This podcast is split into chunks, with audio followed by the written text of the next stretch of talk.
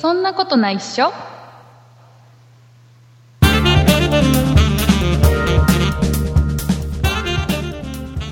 2018年9月18日そんなことないっしょ290回でございますお送りいたしますのは竹内とよ畑中ですろしくお願いしますよろしくお願いしますえーとですねリスナーの皆様に、うんえーはいお知らせというかご報告というか、はい、えーございましてえーとですねそんないプロジェクト、うんねえー我々入れて、えー今現在10人はい10人ついこの間まで9人だったんですが1人メンバーが増えまして10人になりましてそうなんですよ、はいえーこのねメンバーが、まあ、全員は揃わなかったんですけど、うんあの時何人いたかな78人ぐらいは揃ったのかね7えー7人ぐらい揃ったのか、うん、ねえーとメンバー、まあ、みんなで揃って、うんえー、と先週のね金曜日、えー9月の14日かはい9月14日金曜日の、えーとうん22時30分からはいえー YouTube の方で、えー生配信をしたんですよね初めての試み、ねあ私は、 YouTube ライブを、えー配信しまして、えーはい YouTube をやってるのね「そんないプロジェクト」って実は 実は実はやってるのねで実はやってました、今現在何が1700何十人登録してくれてるんですよチャンネルの方おおすごい、えー、といきなりこの YouTube ライブをうん配信したんだけど、うんその時何人集まったなんか40最高40ぐらいまで行きましたよ40人ねぐ。らい来てくれたよね、うん何の事前告知も何もない状態で、うんうんえーでねその中でね話したのは、うんえー新メンバーのお披露目ね そういう目あとあの「そんないプロジェクトの」えーうんまあ、その金曜日の夜にみんなメンバーでやってる、うんえー会議ってこんな感じなんだよっていうのをちょっと 垣間垣間見てもらう感じの。うん部分と、まあ、あとはもうみんなが楽しく喋ってる間に僕が一人であの PUBG やってるっていうねねカクカクしながらやってましたねそうそうあの画面は PUBG の画面で僕が一生懸命ゲームやってる画面がすごいなんかなぜかねその時カクカクしちゃってたんだけど、ね、ちそうカコカコしてょたっとそれなんかよくわかんないんだよねゲーム用語はねカクカクしちゃってたんだけど、まあ、そんな画面を映しながら、うんえー裏ではメンバーが楽しくおしゃべりしてるというねそうそうそうえー番組上ではなんうんかこれぐらいテンション高いのに、なんかあの番組じゃないとあこんなこれぐらいのテンションなんだみんなぐらいな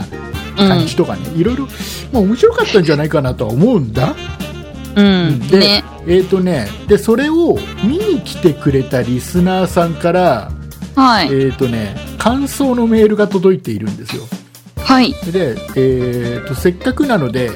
あのこれ多分ねこのメールを読ませてもらえればうんあこんな感じの生配信だったんだっていうのがね分かると思うので、あ皆さんにもわかりますい、かあねのぜひご紹介したいなと思いまして、えートロンさはんいからいただいたお便りの方ですね、えーはいじゃあご紹介お願いいたします。はい、ご紹介いたします。えっ、と、トロンさんからいただきました。えー、そんないプロジェクト、竹内さん。こんにちは、トロンです。YouTube のそんない会議室、拝見、拝聴しました。メンバーのほぼ全員と新メンバーさんでの会話が、そんない年末年始特番みたいでとても面白かったです。PUBG の画面が見れたのも面白かったです。対人のシューティングはジャンルそのものが苦手なのですが、フィールドの建物や植物の生え方がとても好みでした。ババトルなしで散策だけできたらいいのに、岩田さん、ゆうなさん、早田さんで予定されている新番組2つも両方配信が開始されるのを楽しみにしています。早田さんの自撮りは、ん自撮り、自撮り、自撮り、自撮りは私もセルフィーの方だと思いました。話題が豊富で切り返しが早くて話題の行き先が見えない感があって話の曲がり角に変な G がかかるのがとても面白かったです IT 以外にもウェブウェブデザインの話も聞けたらいいなと思いました4月のそんなイベント楽しみです4月13、14、20、21、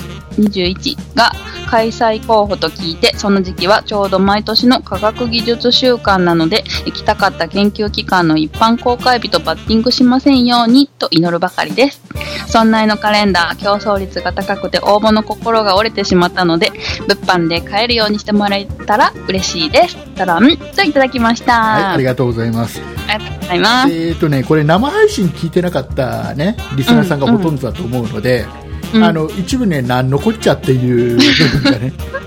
ですよね。多いかと思うんですが、そんな、うんそんな皆様のために、うん。えー一応ね、期間限定にしようとは言ってるんですけうど、ん。えーこのね、まだの。そう、うん YouTube ライブで、これやっ、えっとね、なんだかんだ1時間半ぐらい喋ったのかな。ねえ。ね、日えー付変わってましたっけこれを、そんなプロジェクトの、えー YouTube チャンネルで、えー今うん現在公開してます。公開中、はい、今でも聞けますので、えー興味のある方は、えー YouTube の方にちょっと飛んでいただいて、はいえー聞いてもらえればなと。これあの、ポッドキャストの方で配信しませんからあんなあんなね、ぐだぐだな会話をね、ポッドキャストで配信はできない。えー暇な時にですね、えー YouTube はいいんだ。そうそう。あの、多分ね、早田さんの自撮りは私の、私もセルフィーの方だと思いましたっていう部分の謎が解けると思いますんで、聞けうば。ん、解けると思います。えーじゃあ、そんなイベント4月なんだこれっていうのもわかると思いますんでね、うん。えーよかったら、あの、聞いてもらえればなと、YouTube の方も、なんか、こんなことをね、やっていけたらいいなと。うん。定期的にねなんかあの、うんそんなプロジェクト毎週金曜日の夜みんなでねスカイプっていうソフトで集まって喋ってたりするんで、えーうまあ、その時にあの、まあ、タイミングが合えばいきなり生配信することもあると思いま すしあとあのあの我々このそんなことないでしょ、この番組を、えーとうん YouTube のライブで、うん。えー生収録生公開収録生収っていうのかなっていうのも楽しいかな、そしたらほらリスナーさんのコメントがリアルタイムでもらえるからあ、そっか。そうそうするとちょっと番組もその時は面白いそれなりに面白くなるのかなとか思ったりねうーん。いろいろちょっと考えてるんですけど、うんうん YouTube ライブがね昔はね正直使い物にならなかったんですけど、うん。今だいぶ、あのー機能も良くなって、へーあのー安定もしてるんで、うん。まあ、今まではあの番組うの、ん。えーポッドキャストで、ね、配信したものをそのまま YouTube でも配信ってことでやってたんですけど、そうですそよれね。私のあの Mac がね、壊れちゃったのをきっかけに、滞っておりますので、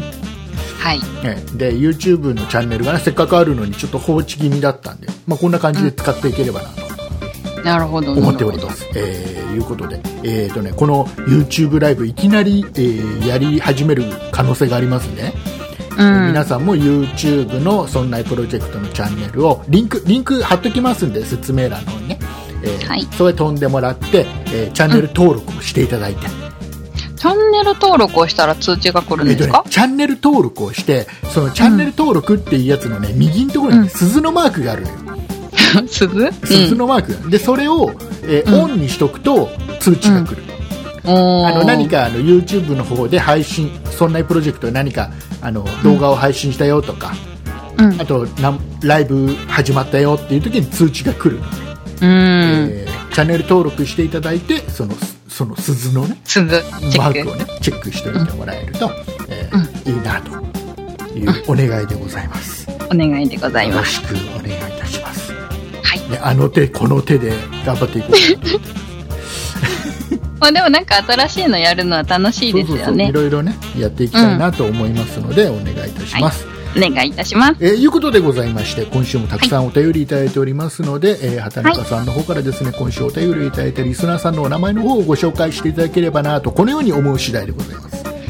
い、ご紹介いたします。今週メールを送ってくださったのは、ひろしさん、こよみ大好きさん、バンブーさん、やわらかアルマジロさん、黒猫ゴンタさん、まさふみさん、メガチャウダーさん、光沢たけしさん、血眼マニアさん、名誉ホワイトさん、ソニカルさん、ママウサギさん、トロンさん、へそ曲がりしょうちゃんさん、以上の方々でした。ありがとうございました。ありがとうございました。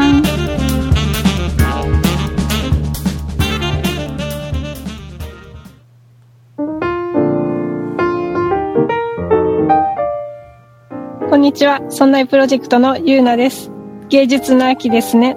ですが、アートを敷居が高いと思うのは、やっぱり高額な作品の値段じゃないでしょうか。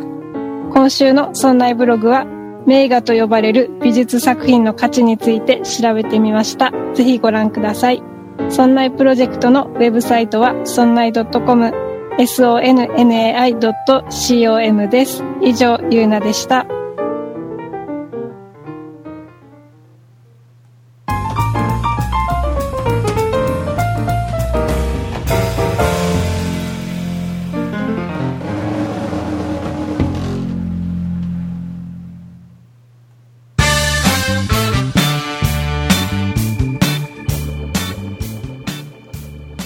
はい、えー、今週の「そんないブログ」ははい、なんか美術についてお話ししてるみたいですよみ。たいですね。ね、あのうね、ん。そのねせっかくそのね美術の話をねうん。あのうちのゆうなさんがブログで書いてるみたいなんでうん。あの一つちょっとねあのご紹介したいんですよ。おう。あのね、まあ、僕の友達というか知り合いというか、うん。あのちょっとね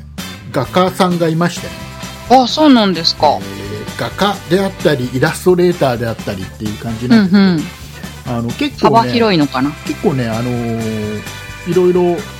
あの作品いっぱい発表してあっちこっちで展示してたりしてて、頑張ってるんだけど、えっ、え。とね名前だけでも覚えてあげていただきたい、えっ、とね石松千秋さん石松千秋さん石石松し石松千秋さん石松千秋さん、はい、はい、ですあのねこれな何のどういったつながりだったかっていうと、うん。僕がそんなプロジェクト、昔ねあのー、瀬戸康史さんっていう、はいはい。瀬戸康史さんをばあの番組で紹介させてもらってゲストにも出てもらって、うんえーその後、えーとイベントにも瀬戸さん来てもらったり、えーとはいはい僕が休むという体で代わりに番組やらせちゃったりと かねいろいろ過去にやってる瀬戸康史さんに、ね、すごくお世話になってる。でうんうんもう今はもうあれですよ瀬戸さんといえばもう YouTube 日本の YouTube の中でトップから数えた方が早いぐらいうんうもうん上位にいる人ですよ、ね、すごい人すごいなんなですけどでその瀬戸さんと知り合った関係で、うんえーとね、その瀬戸さんともともと千秋さんでね、まあ、と当は時い千秋ちゃんっていう名前でその、ちゃあの YouTube のチャンネルを持ってあ、たそんうですなんですね YouTube のやつは千秋ちゃん YouTuber だったんですね。そうそうそうで、えー瀬戸さんと、まあ、ちょっとつながりがある方で、でその関係で僕ともつながりができて、うん。でそこからずっといろいろ、うん、あの今でも、はい、たまにメッセージやり取りさせてもらったりしてへる中え。でございます、はい、で今ねあの前は東京に住んでたんだけど今は実家の方に戻って、うん。そっち拠点にしながらいろいろ絵をね描いて、えー、愛知県ですかうんでねなんかいろいろどこだったかな覚えてないけどね 愛知県っていうとこどっからなんか調べたのかな はい。さすがだね調べるねでもこの人なのかなうん多分あのそうその人あの千は、うんうんあの千秋の千はねカタカナであーそうだ秋わは明るいって感うじ、んうん。はいえー、よよかったらねうん。なんかなんかあのリンク貼っときますよ千秋ちゃんのね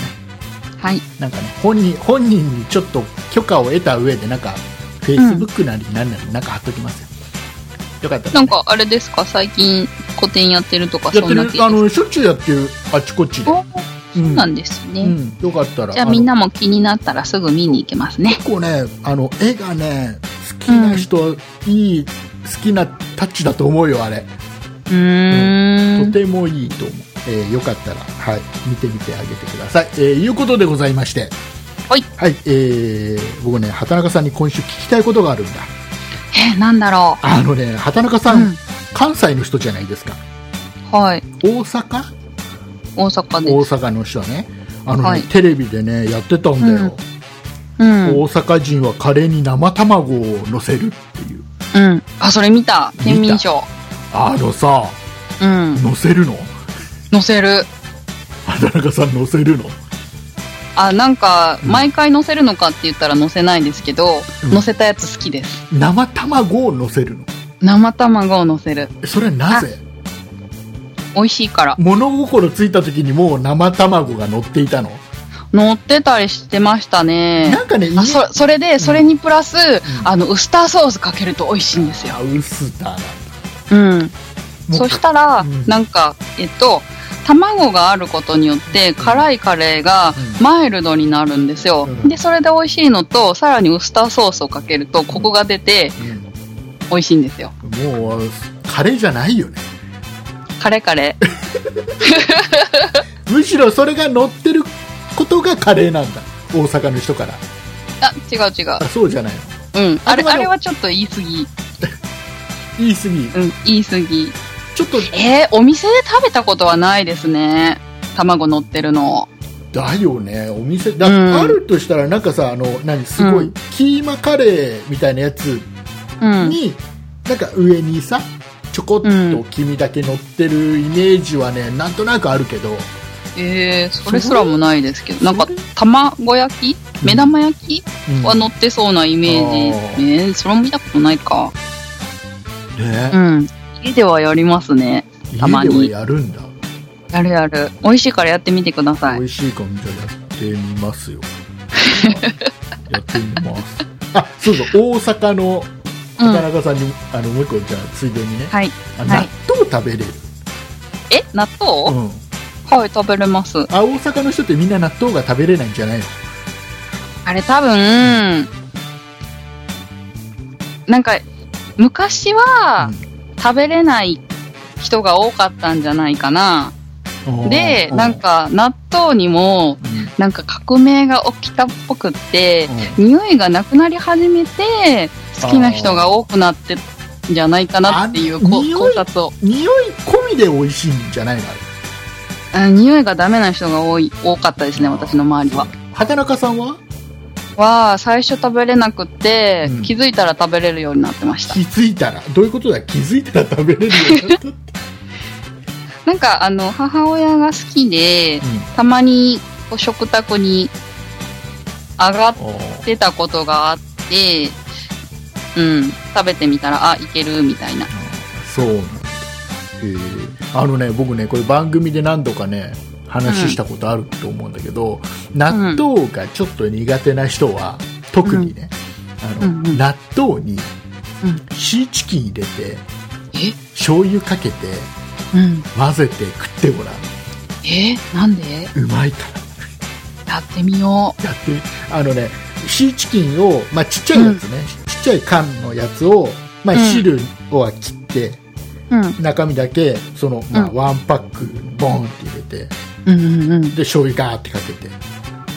うんうん。かき混ぜて、ね、食うとその納豆の臭みもちょっと消えるのとなんかうへまいなんかうまいなんか子供の頃からそればっかりだった僕、え。あへのね中え。なん学か、中学校はうん中学校の時に、もう腹減るじゃん中学校さうん。学校から帰ってき てさしたらさラーメンの丼あるでしょ、はいはラーメンの丼に納豆を2パックボンボンって入れるのよ、い。うわあで。シーチキンのちょ贅っと大きめの方の缶のやつを一旦ボンって入れるんだよ、で醤油入本れ当てガーってかきますよ、うん。であのそこにご飯をいもうその前に入れちゃう入へれえ。てでガーって全部かき回してガーってくる、うん。うそんなんばっかだった中学校の時ん。へえ。それ食パンに挟んでなんか焼いても美味しそう。えダメダメご飯ダにメしなんだてご飯にしてあね。そうこれはねやってみよなんか子供の頃にう。うん。あのうちの姉ちゃんがねあのうん家庭に、我が家に竹内家に持ち込んできた、どっかで聞いてもね 持ち込んできてねやってみてたらうまかった、へ今えで。もたまにやる、うーん。ね、ツナは入れたことなかったツナなの納豆うまいから超うまいからうんやってみやってみみんなリスナーのみんなもやってやって食ってその感想を送ってきてみればいいさ、見ればいいさ見。ればい いね、えーまあまあ美味しかったです竹内さんありがとうございますこんなの知らずに生きてたら人生損してたかもしれませんなんていうメールがいっぱい来ると思いますん でねあやべ来えはるかもしれないねハードルすげえ上げちゃった はいえー、いうことで、まあ、カレーには生卵ということでねはい、生卵。やってみたいあれも黄身だけを入れるのが味噌ですね。お何黄身だけを入れるのに味噌なのえ、違う、黄身だけを入れるのがポイントです。おいあポイントはそっちの方の味噌ねうん。じゃあ白身はどうするのその時に白身はさよなら。ええか、混ぜてからかける。ああなんかね、うん。 ああのあれにしてねれにしてな。何メメレンメレンゲメレンゲあ、違うは違いうな。い黄身と、なんだよせっかく今すげえいい感じで言ってみたのにででもそれもいいと思いまああす。あメレンゲにしても。うんなんかうんあそうそうメレンゲだと美味しいわねって言ってくれるかなと思って言ったのにすいそまうじせゃん。そうじゃないってあの、カレーじゃないけど、あの、TKG に、その、メレンゲかけたら美味しいらしいですね。 TKG ね卵かけご飯そうそうそうそう。ね違いましたっけあなんかなんかそんなのあるね卵かけご飯のすげえ美味しい食べ方で、そうそうそう白身と黄身分けてメレンゲにしてメレンゲをご飯の上に乗せてその上に黄身だけ乗せて、うん食うとうまいよっていうやつね、さやったことないけど。あいいですそんな話はいいです えっと気になってるお話があってね、はい。えっと吉沢ひとみさんの伊沢ひとみさん、ああの、の元生き逃げの元モーニング娘。のはい。えー吉沢ひとみさんのひき逃げの動画が出てきちゃったじゃないですか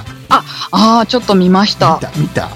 見た見あた。れい結ろいろ構さがっつり言ってましたよね。がもう思って想像してたよりいや軽症だって話だったじゃうん。ない、被害者の方がうん、だから、うん。なんかちょっと当たった程度そう。かっ、なっててイ思ったらメージしてましたよね。思いっきり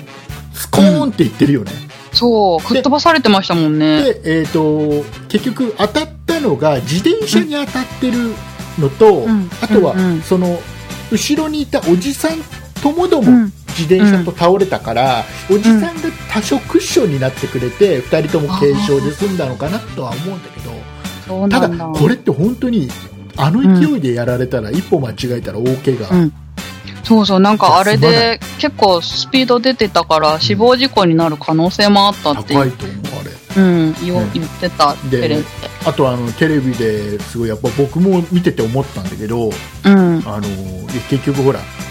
じょうんとね、女子高生みたいな女の人が2人いて、あともう1人なんか大人の女性がいたのかな、うんうなんん。か何人か一緒に渡ろうとしてた人たちがいるんだけど、うん、跳ねられた直後にそのまま何もなかったかのようにスタスタと歩いてくっていう光景が衝撃的そうでしたうんえーびっくりどどう、ねどまあなんだろう突然のことでうんどうしていいかわからなかったのか、うあん。の確実に事件だからできるだけあの関わりたくなかったのかよくはそれはもう本人にしか分かんないところだけど、うんなんかあれはあれでなんか寂しい感じにもなっちゃったなっていう、うん。でそれより何よりだようん。僕が一番気になったのはうん。あのドライブレコーダーの動画がうん。一体いくらで売られたのかっていうたまたまあなんか駐車かなんかしてたーうん。車が、うん。要はあ、撮ってたん撮だ。っあ、てそドライブそのレコーダーがたまたま撮ってたやつを、あれをなんかどっかの週刊誌かなんかに売ったんだよねた売ったの売ったかどうかわかんないけど週刊誌かなんかにそれが行ったんだよ渡ったんだよねその動画うが、ん、うん、当然、まあ、売ったんだろうって勝手に想像してるんだけどうん。うん。したら結構な金額が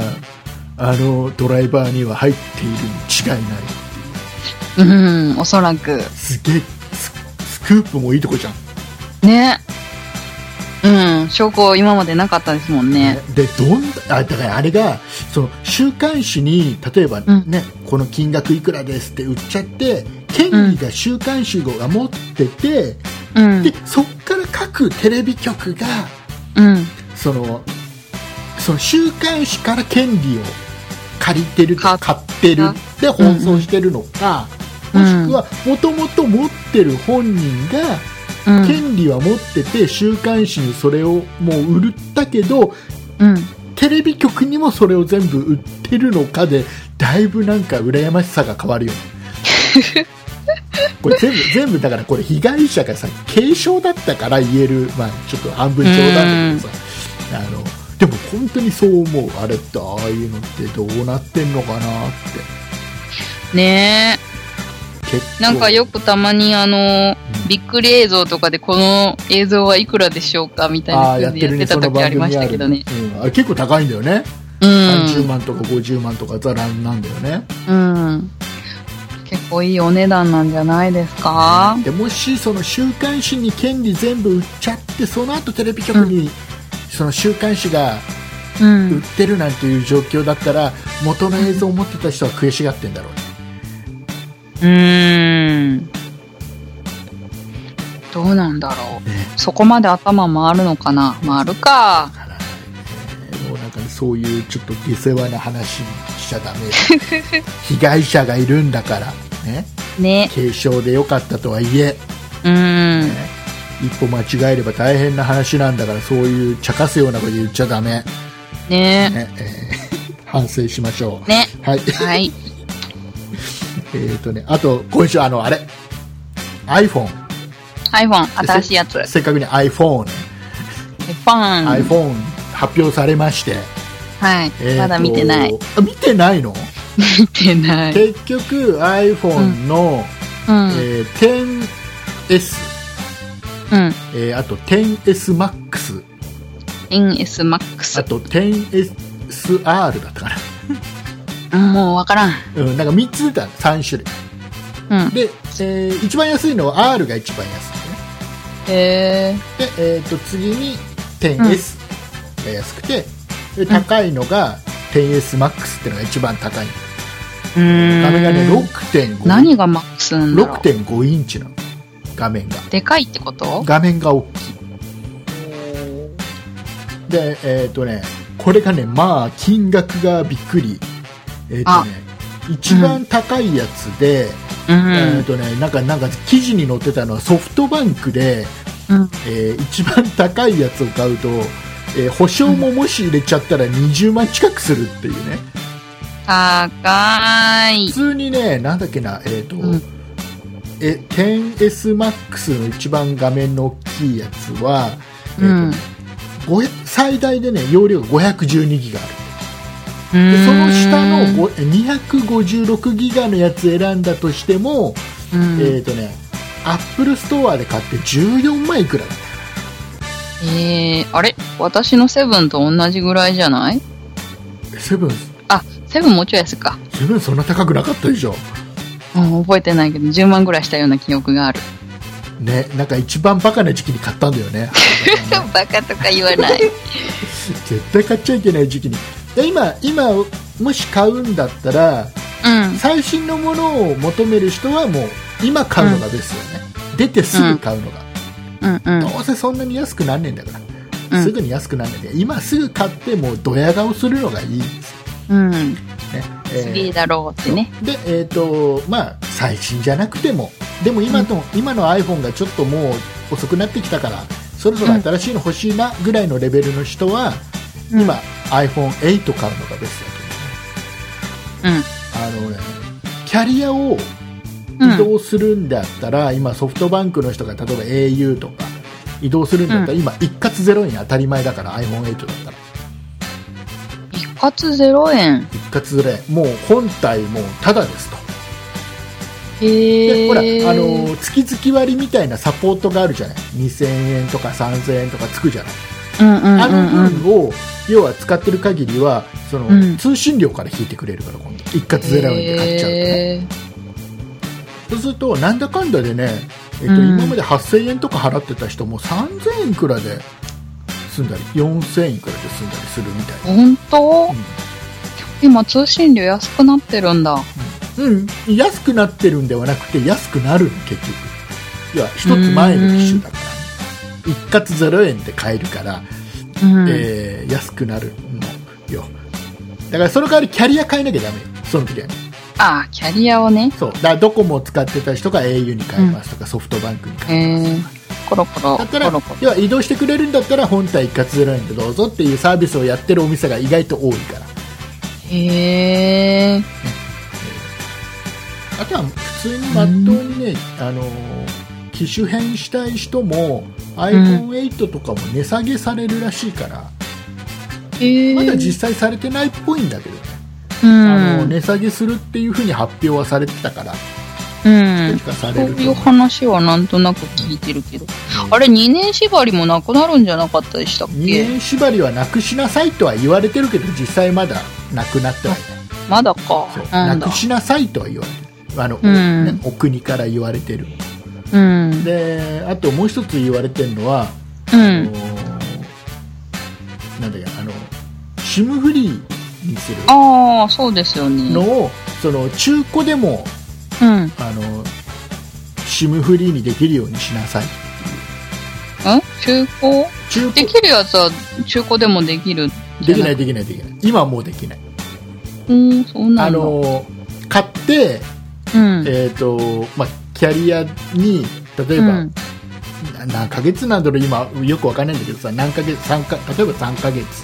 うん。後だったらもうこの今まではソフトバンクの SIM しか入らなかったのをうん SIM フリーの端末にすることができるんだよ、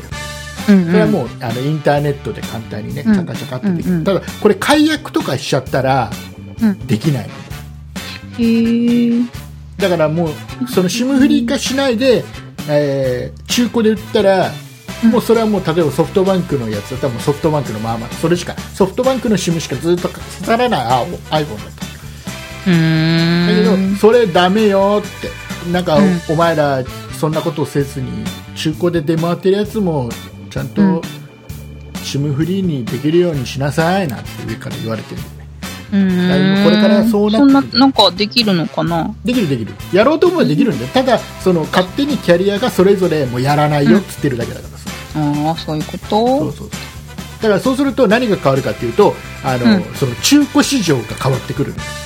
のうん今まではあの例えばドコモのうん。 SIM フリーじゃもうドコモの iPhone は高いのよ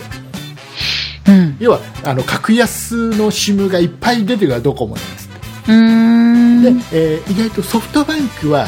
うん安い、安いんだあ。の格安スマホがうん。少ないかやら。格安スマホだよ格安の SIM がないから、うんうん。出てないあんまり出てないから選選べない。からねあのあ市場に出てても高安いんですソフトバン売クはれに安いくいからそうか。ドコモは意外と高値で売れるうーんだからそれが全部なくなるじゃんうん。後からでも SIM フリー化できるんだったらさえ、そしたら、あれですね、お店は高く売れるから万々歳じゃないですか。かだから全部できちゃうからか、逆に値段下がっちゃう。あの値下がっち崩ゃうれかする可能性もあうるんうんうん。たくさん SIM フリーのやつがだから今逆に SIM フリーにしたやつを中古で売ったらん。うん。高く売れる、うん。。今はねうんうん。貴重だか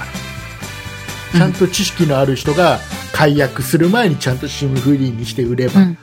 うん。そうだね。けど意外と出てないんだよねそういうのね今ねへえ。みんなじゃあ気づいてないんだそう。いやめ分かんないんだと思うよ多分わかんうなんいそういうのがあるとかないとかうん。分からずに知らなかったうんねえー詳しくは、えー勝手に皆さん調べてくだ さいあほら IT の番組じゃないからざっくりとしたそうね話しそうかねしませんかざっら、くりね。でねその中で、まあ、iOS のバージョンアップもあるわけじゃないですか、う iOS ん。の12がそろそろ出てくるんだよね、うん。何日っつった19日っつったっけなんか覚えてないけどさうん。でねそのバージョンアップでねうんうちの嫁さんがねうん。ちょっと言ってたのちょっとなんこうんどういうこと何なのって思ったんだけどさうちの嫁さんがね、あのつむつむやってるつむつむデはいはいはィズい。ニーつむつむってゲームをやっててねうん。その知つってるむ知ってる。つむつむのゲームの画面に出てくるんだってあの、ね、何が iOS のバージョンアップは、ああ、はいはい。ねえー、とゲームが動かなくなるので控えてくださいっていうどメう したッセージが出るんだってえー、新しいバージョンにまだ対応できてないんだろうね、待ってねってことか。そうなんでそれってどうなのって最新の OS にお前このゲームやりたかったらお前バージョンアップすんなよってことでしょね。うんなんか違うだろうって もうそろそろバージョンアップでお前早くバージョンアップするやつにつむつむ顔が早く対応しろよって思うんだけど、ね、確かに。控えてくださいって堂々と出すっていう開き直りがいいなっていうすごいですね。そんな話まあ、それだけあの、人気があるっていう自負があるんでしょうね。ああだろうね今結構あれはね息が長いよねつむつむまでやってる人多いよね,、未だにいる。ねポケモン GO やってる人いなくなっちゃったけどねえ、いるいる。いるなんか金曜日の夕方とか、神社の周りにみんな集まってたりするよ。そうなんかすげえあれなんじゃないの神社にお参りに来てんじゃねえのみんな違う違う。みんな携帯持ってなんまか、だいるの一方向を向いてるっていう。いるいる。あでもいるんだろうなでも今あれでしうょ、んなんかポケモン交換できたりするんでしょあ、そうなんです僕かもうなんかもうゲーム削除しちゃったからもううん分かんないけど、最新のやつへえがなんかあの、うちの親が二人ともやってて、ポケモン GO あと、うん、そうそう、もうすぐ終わりや、みたいなこと言ってましたよ。え何 ポケモン GO って終わりがあるのおなんか、レベルがマックスになるのかなわかんないけど、あと1、2年ぐらいしたらレベル上がって終わりや、みたいなこと言ってた。おるんとへうん。えだからまあねあれ健康にはいいよねやっぱいろいろ歩いてねうん。あれがあるから、なんか、あの、なんだっけ、散歩が続いてるだっかてら言ってねた。あれってねあれってね僕ね前にも言ったけどねポケモン GO ってね、うんいろんなところに歩いてさ、うん。ね、あのポイントうんポイントに現場に行って、うん。ね、ポケモン捕まえるじゃない、うん。あれ都会だからいいんだよだよあれほう。都会だから歩ける範囲に次のポイントがあ るのよそうなんだ。田舎だと歩ける距離にないのよ、次のポイントがな本かなか当ねそうするとあの次のところまで車移動なんだよ何の運動にもならないんだよ本当だ。ね意味ない。そうで車を車、今もう動きながらはできないうん。ようになっちゃってるから、うんうん、ななってる。危ないからだからどっかで止めてうん。行かなきゃいけない、まあ面倒くさい田舎向きではないようーん。ポケモン GO の話はいいですもういいですえーっとねえーっともう一つ今週はいちょっと最後ね、えーっとねプレゼントを竹内さんに送ろううん。お風呂のって会。いう企画がね、いまだにこっそりと続いていながら、今 週もね、プレゼントが届きました。ありがとうございます。すごいなもうぁ。ね本当にね、あの、みんなうんいい人。ねねみんないい人。アマゾンの欲しいものリストから、うん。えープレゼントを送ってくれる方もいれば、うん。そのアマゾンいればの欲しいものリストの裏技を使い、使い、え入ってないものを送ってくださるー、竹方と内がか。欲しいものリストに入れてないものを送ってくれてる方もいれば、うん。えーそんな中でねちょっと一つ、えーじゃあご紹介しますね柔らかアルマジロさんから送っていただきましたありがとうございますおありがとうございえーとます。ね前にやって楽しかったのでやってみてくださいっていうことでいただいたんですけど、うんえうんうーん。とね本本本えっ、とね本脱出ゲームブック、うん。えー双子島からの脱出っていうね本を送っていただきました、本これね何かっていうとなんかね、うん本が2冊入っててでね、へええ。ーとね上下じゃなくうん、でね少年の書っていうのとうん。少女の書っていうほう。なんか2冊入ってるんですうん多分少年目線からのうん。文とあと少女目線からのやつがあるへんえだ。けどなんかねえっ、とねなんか脱出ゲームになってるのねこの本がねうん。で例えば読んでいくと、まあ、プロローグがあって、うん。で一番最初にねうん。えー会は目を覚ましたすぐには立ち上がれずうんぬかぬんってあってうん。で、えー、と小屋へ向かう場合は80に行く数字うんがあうっんて、うん。 80に行くみたいな。で80に行くと今度はなんこうこうこういうこう状況ですとあのどうしますかつってうんうん。でこうしたいんだったらここいこっち何何番みたいな要は、うん昔ちょっと流行ったんだよ僕が中学校の時にもねこういうの流行ったんだよ、私もハマった時期あった、それ。でこれももっと進化してて、うえっ、ん。とねなんかねまだやってないからあれなんだけどさ、うん。えー指示があるまで開かないでくださいってなんかちょっと付録付録みたいのがくっついててうんうん。多分進んでいくうと、んこれを開いてここに書いてある何かを謎解きながら脱出していくっていう内容なんだと思うんだけど、だへえいぶ。凝ってる感じのやつでうんうん。面ちょ白っそうと。ね時間を見つけてがっつりやりたいなと、あ、ちょうどいいことに3連休がまた。 3連休がねありますんで、ね、意外と3連休って時間がないん で、家族がいるとありがとうございます、えー、柔らかアルマヒロさんいただきましたありがとうございますえー、っといただいたのこれだけじゃないんです よあ、まだありますかま。だあるんですよなんだろう、これはねちょっとねちゃんとちゃんとご紹介したいえー、っとね、うん。えー、ひろしさんからうん。えー、っとねいただいたプレゼントで、はえいっと。ね、停電灯ってわかります停電灯、停電停電灯、うん、停電灯、停電の時につく電気。そうそうそうあの、まあ、ざっくり言うとコンセントに挿しといて、うん。えー停電になったらその機械が、まあ普段から充電されててうんライトがつく、そういうあ、なんかよくあの、テレビショッピングでやってそう。おやってるこんなのあ、違うのかなでね、これがね、えーとすごく、まあ、あのメールもいただいてて、うんえー。とね、これちゃんとご紹介したいんですけど、はい。えー、とどうしようかなじゃあまずその前にひろしさんからいただいたメールの前に、うん。えーじゃあ名誉ホワイトさんからね、うんえ。ー近い内容のメールをたまたまいただいているのでまずそれをご紹介していただいていいです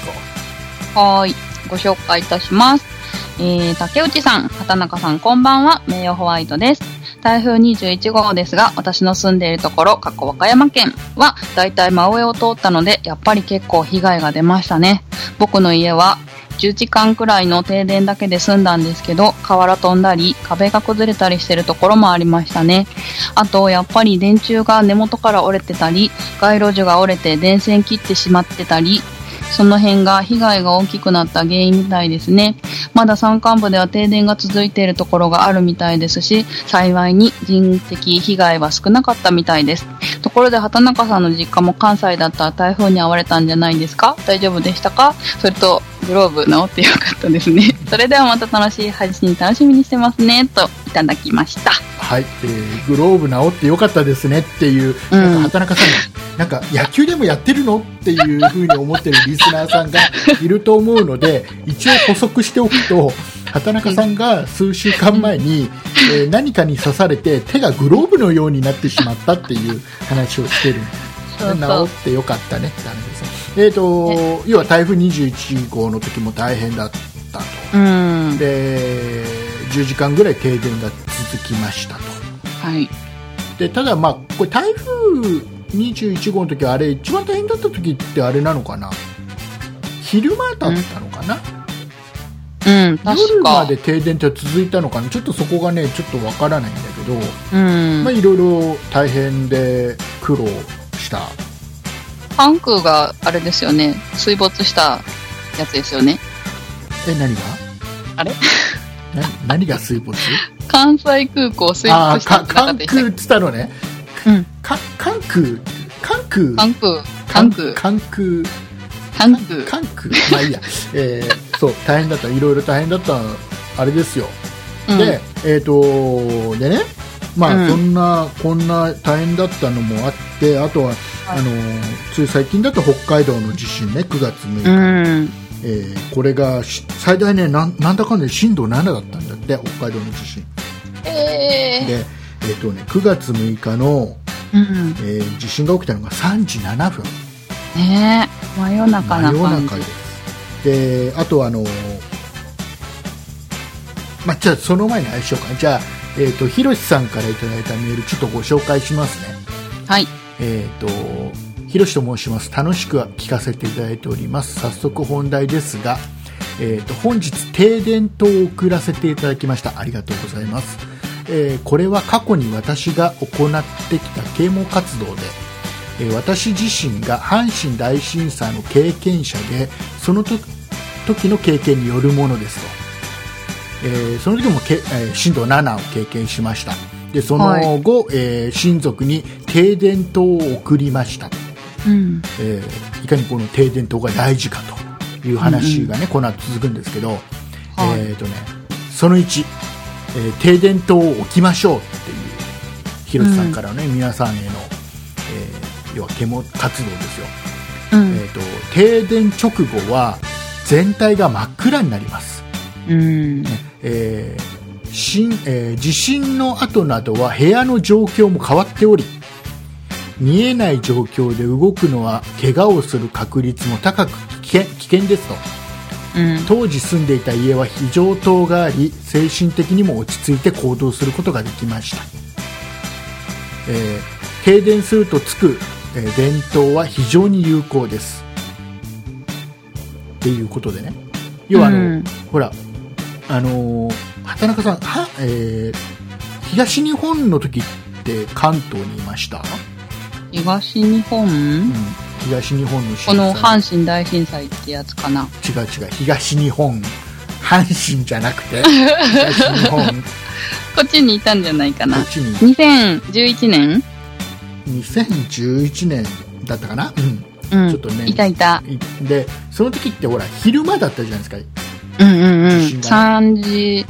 ぐらいかな。だから停電になったところも多かったと思うけど昼間だったからうん。その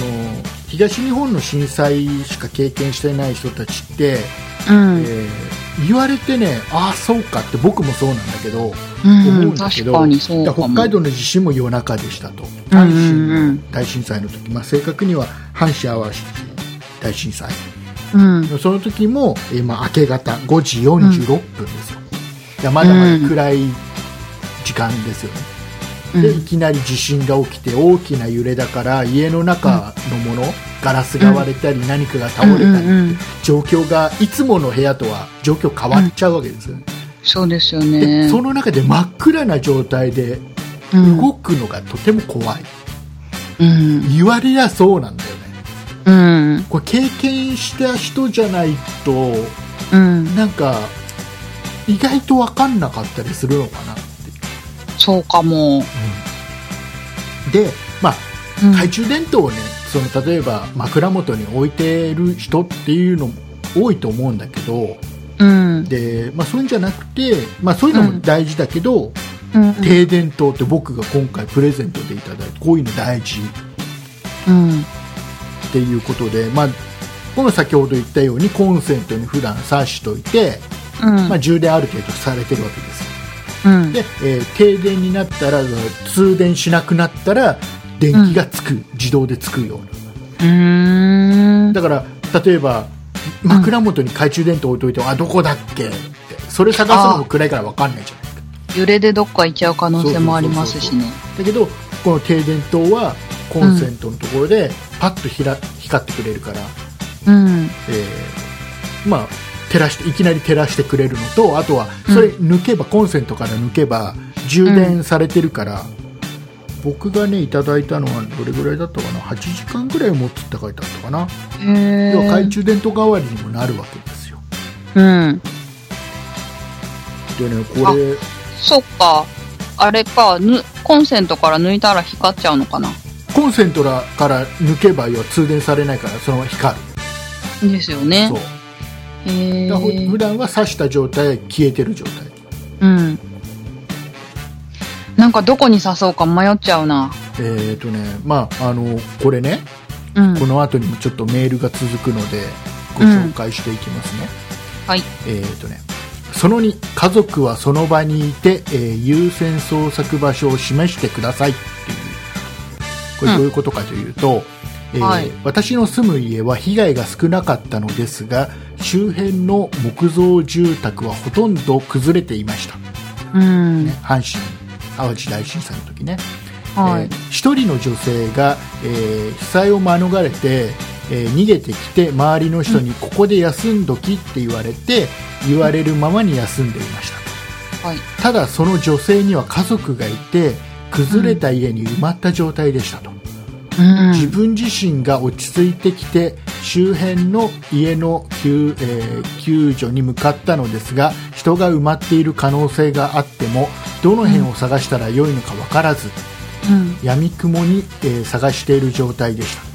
長い時間の後女性の家族は見つかったのですが結局間に合いませんでした、うえーん最初の頃は声が、えー漏れていたとの話もあり早く見つかれば可能性があったかもしれません家族がどの辺にいる可能性が高いのか分かるのは家族だけです家族はその場を離れず優先捜索場所を示してもらえると少しでも確率が上がるかと思いますうん、確かに。っていうね、まあ、これは、うんあのなんだろうなあのその避難を安全な場所にうん。一刻も早く行くのが正解なのか、うん。それとも家のそばにいて、うんえ。ー救助の人にこの辺で多分寝てたはずですとかいうのを教えてあげる方がいいのかって、なんか微妙な部分もあるような気がするのね。ああ、状況による。いや結よりま局すそねの場に残ることで本人の命の危険性っていうのも、なきにしもあらずですもんうんね。ちょっと怖い部分はあるかなってこれちょっと読みながら思ったんだけど、うん。まあ逆に言うと、うん。まあ、その家族ちょうっん。と助け出さなきゃいけない家族のことを考えれば、うん。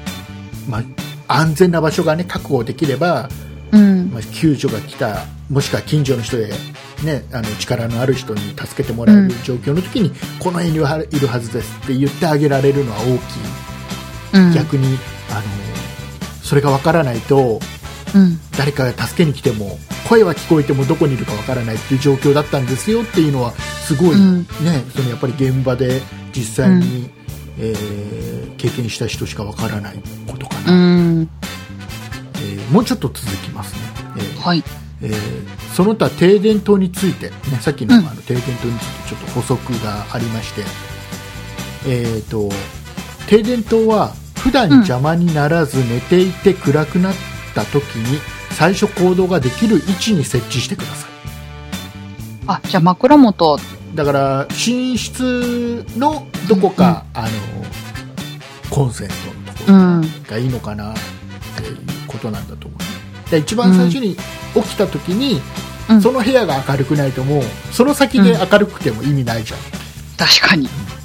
そこまでたどり着けないってそうなっちゃいますそうね。だから置く場所はまずまずはそこが大優先、うん。第一優先で,、えーでこう小さい子お子さんがいる場合は子供がさ、えー触りたがると思うのでうん一通り遊ばせた後に、えーもう触らないように言い言い聞かせて、えーうんまあ、コンセントを挿してくださいうん。うん。で、えー設置後には一度コンセントから抜いて点灯するかどうか確認してみてください、っうん。ていうのも注意事項でね書いていただいてるわけですよ、で、えーとまあ、僕が俺はこの間あのいきなり家が停電になってクーラーが効かなくなって大変だったなんて話を番組でさせてもらったのとうん。その話と北海道の地震なんてのもあってうん。ちょっと思い出して連絡させていただきましたっていう同調していただけたら嬉しいですっていうことをヒロさんからいただきましたありがとうございますありがとうございますで。これはもう本当にねあの停電灯のプレゼントをいただいたっていうのも当然これは嬉しい話なんですけど何よりもこのメールねうんこ。れがねすごくやっぱりね、えーありがたい、そうですね。でここでご紹介できたことも、うん。まあ、ありがたいかなとうといんう。部分北海道のさ人なんかさなんかあの、いろいろテレビでねインタビューされてるのを見ると、うんまさか自分たちのところがこんな大きい地震来るとは思わなかったとあ、そ言ってた人がいるのねう。うーん。みんな思ってそそうだからみんな思ってるう。うん。と思うねよっぽど地震のあだからそれこそさ、うん。うん大阪なんて地震少ないでしょ本来、うん。うんなんかね昔あのー会社でさなんか研修会みたいのやった時に、うん。えーとね、講師が大阪から来た人だったのえーで講師あの研修会やってる時に地震が起きたんだよね、うんうん。であのみんなあー地震だってなるんだけど大阪の人ってうん。何が起きてるんだろうっていう状況だったよあ、ほうほうほう。わだからからないんだ。そうであのあ地震あ今の地震なんだ大阪ほとんど地震がないから分かんなかったって言ってた、うん、確かに東京多い、関関東うんだね、僕はこの今停電といただいて、うん。いただいたのねなんかねか可愛いんだけど袋のね形したやつうんうんうん。でで、まあ、停電どうですとで基本的にはその停電になったら光ってくれますであとは、あの機能としてねくっついてるのがあの、うん暗くなったらついてくれるうん暗くなったらついてくれるって機能もあるのね、え停電停電になった時だけじゃなくてああ、夜にもってこそうとそうそうか。そうだから例え電ば気消したら。そうあの廊下とかうんうのん。コンセントに挿しといて、へでえ。夜昼間はオフの状態で暗くなってきたら勝手についてくれる、だろううけーん廊下が常に照らされるとかっていう機能もついてたりねじゃあ夜中わざわざ廊下電気つけなくてもつついてる的な。そううそうそうそうそうーん。でねあの停電灯っていうのは、まあ、ちょっと大事だなっていうのをちょっと改めてねえ。感じたんで僕うんアマゾンでね、まあ、これも使わせてもらってるけどもう一つ買ったうん、私も買いたいと思った。うんで2個ぐらい欲しいですね。お部屋用あとの玄ねそんな関用にと。そうんなにねべらぼうに高くはないんですよ、ん。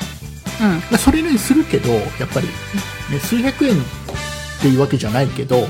うんで。も思ったよりは高くないのでねいろいろな金額のものがあるので、うんうん。うん、よかったらなんかねあのちょっと皆さんよかったらどうかなと、停電と調べてみてください調。べてみてください、うんえーでもしね Amazon で買うときにはそんなプロジェクトのホームペー ジの右下にリンクがありますんでねそこを踏んでいただいてから買っていただきますと、えー多少そんなプロジェクトにその紹介料みたいのがね Amazon から入りますんでね、うんえーうんよかったらついでにそういった形でお願いできればな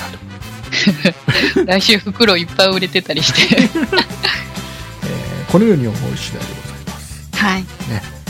えーいうことで、えー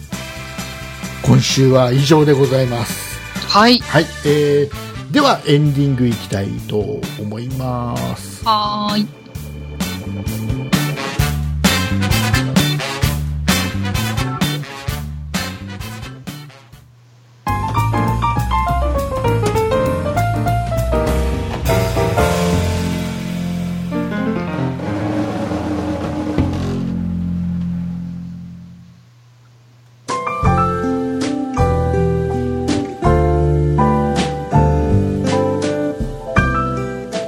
は、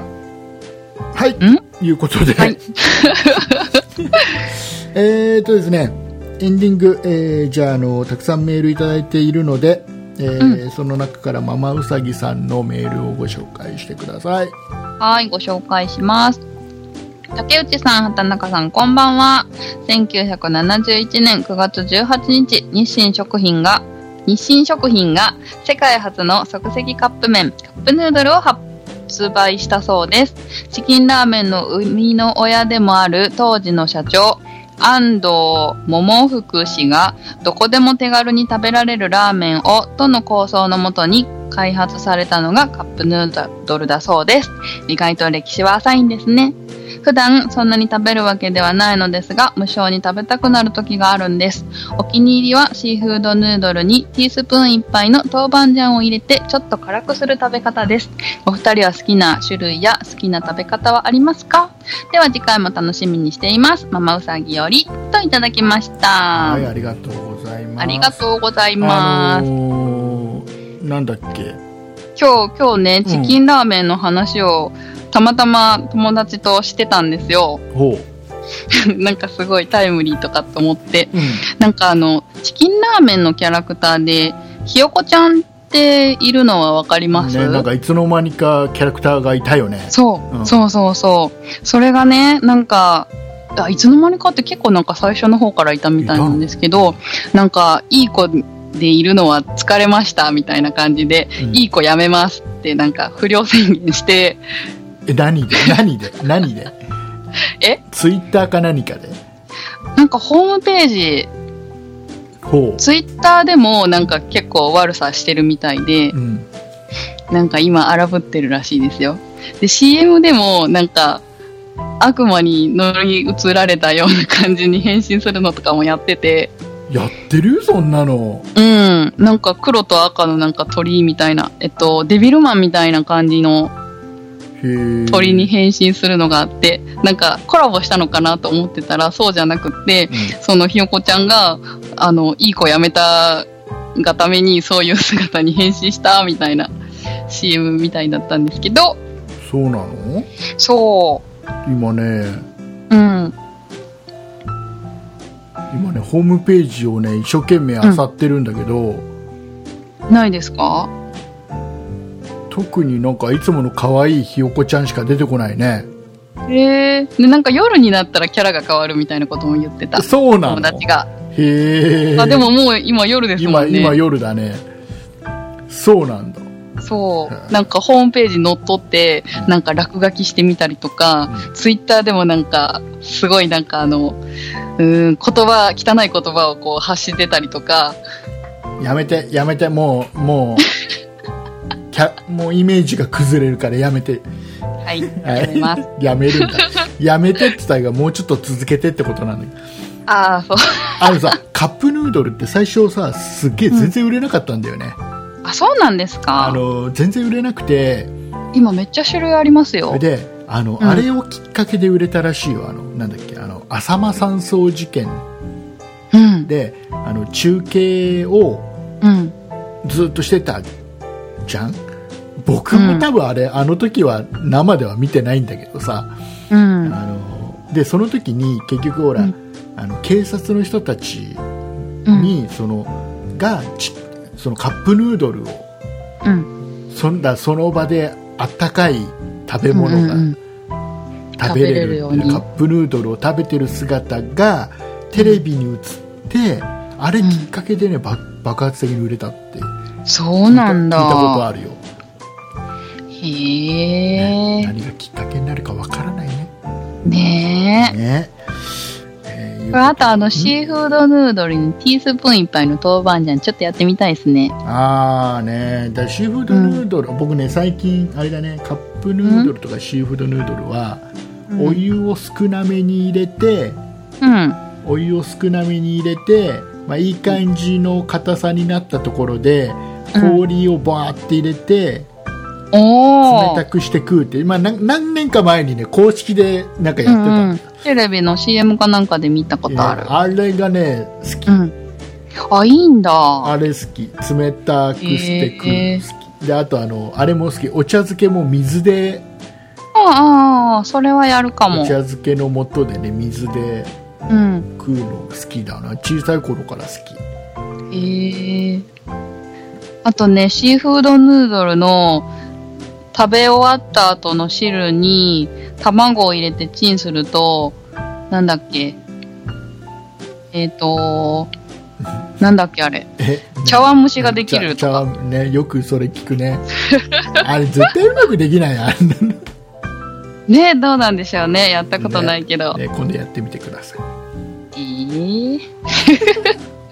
これ僕話したっけあの昔さうん。あのオーブントースターを買ってすぐにうんうん。うちでねもうだから十数年前ですよ、オーブントースター、うオーブントースターをせっかく買ったんだからなんか作ろうぜっつってついてるレシピ見てさ、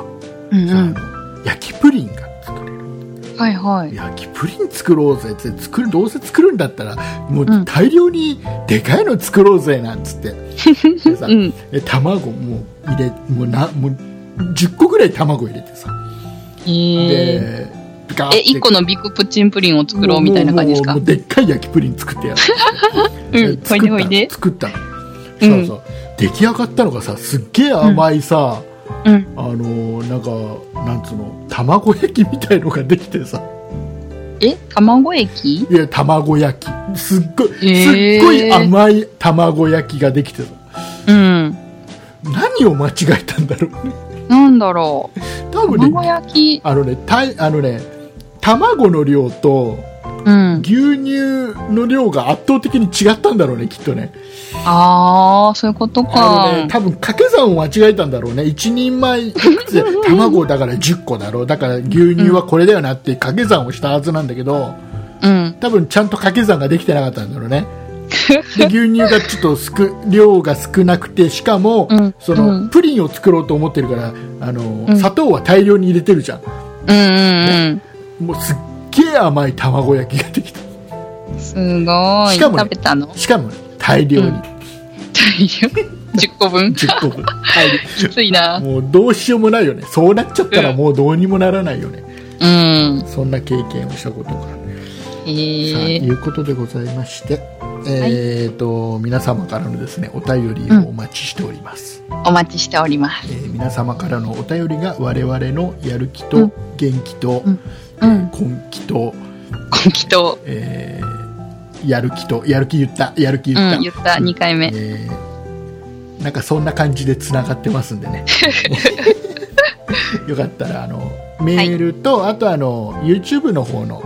うチャん。ンネル登録をガンガンしてください、ガンガン。はいよろしくお願いいたしますよあのろしくねお願いしあます。のね YouTube のアカウント持ってないとダメみたいなんで、ただでねアカウント作れますんでねアカウント作っ、持ってない人は作ってもらってチャンネル登録してもらって、えーみんなで幸せになろうはねい。、えーいうことだっでて、、脱サイレントしたらいいんじゃないですか。え、どういうこと脱サイレントってどういうことどういうこといや、なんかメール出すのはちょっと、あの、ハードル高いかなっていう方、チャット参加で、あ脱サイレント。あ、ね、その、ライブ、ライブ配信をこれから、ね、定期的にしてきますんでね。うん。えーしたらあ、、するんですね。していくよ、もう何、もうこの後してもいいぐらいで何言ってんの、も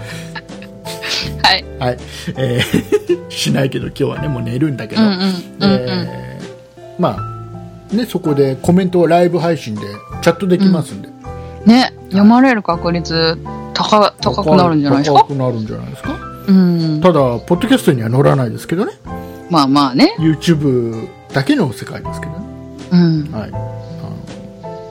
よろしくお願いします。ということで、えー畑中さんから告知もろもろ、はい、告知もろもろさせていただきます。そんなことないしょでは皆さんからのご意見、ご感想などメールをお待ちしております。メールアドレスは、そんなアットマーク 0438.jp、sonnai アットマーク数字で 0438.jp です。そんないと名のつく番組は他にも、そんない理科の時間 B、そんない美術の時間、そんない雑貨店と3番組ありまして、そんないプロジェクトというグループでお送りしています。えーそんなプロジェクトにはホームページもありまして、そこから今配信中の番組や過去に配信していた番組を聞くことができ、ブログも読めます。URL はそんない .com、sonnai.com となっています。また Twitter や YouTube もやっていますので、そちらの方はそんない P で検索してみてください。以上です。はい、ありがとうございます。えはいー、と皆さんの、うえん。ー、と要はうん震災の時に備えての、うえーん。何かやってること、お枕ー。元にこんなの置いてるよと防犯グッズだかったりとかそうう、んなんかこんなの買ってみたよとか、うんう。こうんいう準備してるよっていうようなことがもしあったらねメールでいただけると嬉しいなと、このように思う、私、カップラ、カップラーメンを買い込んでます。カップラーメンを買い込ん あれさあのさこの間ねちょっと YouTube でいろいろ見てて、うん。あのあこれ最悪それもありだなって思ったのが、うあん。の袋麺があるじゃんはいはい。即席麺袋うの、んうん。で、うんあれにあの例えばねその時やってたのは、うんあのなんだっけな札幌一番の味噌ラーメンでやってたんだけど、あの上をきれいにまうんず開けるのね、はい。開けて、ハサミかなんか。じゃあうんもうう普通にきれいにパッて開けて、うんで、うんえっ、と中のさその元があるじゃん粉があるじゃん、うん粉とか全部入れてでそこ袋のに中に。そこにもうふその袋のまんまおー、入れて。水入れちゃうんだよ水をね、うんちょうどひたひたぐらいまでギリギリのとこまでうんうん。入れて、でね、15分ぐらい待つ、 15いや雨分。ああの雨だね あの水だからうん、時間かかるんですね、ふやける15の分にぐね。らい待つとちゃんとふやけて食べれる状態までは、あへれー。普通のお湯で作るよりもちょっとふやけた感じになっちゃうけど、うん。えまあでもありですよーね。もう。最悪お湯が作れない状況だったらそういうのもありっていううん動画見て、ああそそんなん言ったらあれですよパスタも水で戻す人いますもんねあそうなんだパスタもいけるんじゃないですかパスタもいけるのかもしれない、ね、んだから最悪だからお湯がないけどダメっていうわけでもないっていう、うんうん、だからねなんかお米とかもね最悪んなくていけるみたいなこうと、っそすだごかい、らね本当にねなんかねもっとやってたのがその、うん即席麺をうんそのジップロックうんに入れて粉も入れて、うん水入れて、うんでふ蓋してうんあの夏場とかはもう道路あーとかのはいはいアスファルトとかにポンって置いとく、できそそうすると結構な日差しで昼間とかううでしんょで普通の水でこうやってやっとくよりも早くへえとかねするらしいから、すごいうんなだから最悪いろいろそうあそれもありなんだっていうのだけ知っとくだけでもね、うん、違うな違いますねまあよかったらあのよ皆さしんのじゃあ袋麺も買 おう皆さんのあのアイデアと かもねうんお普段聞きこうししたいてでるよすねっていうのがもしあったらねいただければうね、ん番組で紹介したいと思いますんで、はいはい、えーよろしくお願いいたしますよろしくお願いしますということで、えー、イカオレンジが流れてまいりました、参りました、はいえー、とそんなプロジェクトの新メンバーの声はどんな声なんでしょうかねね、えー YouTube の方に行けばわかりますえわかりますいつ消すかわかりません早く聞きに行かなくちゃはいそのうちねうん YouTube ライブでみんなで集まってやってる時にうんあのこの人とこの人だけでじゃあそんな今から30分収録みたいなことええどういうこと急に急に振ろうかなとなんかいろいろやっていきたいと思いますよ はいはい、えーいうことでお送りいたしましたのは竹内と畑中でしたありがとうございます来週あるかどうかわかりませんはい。またねー。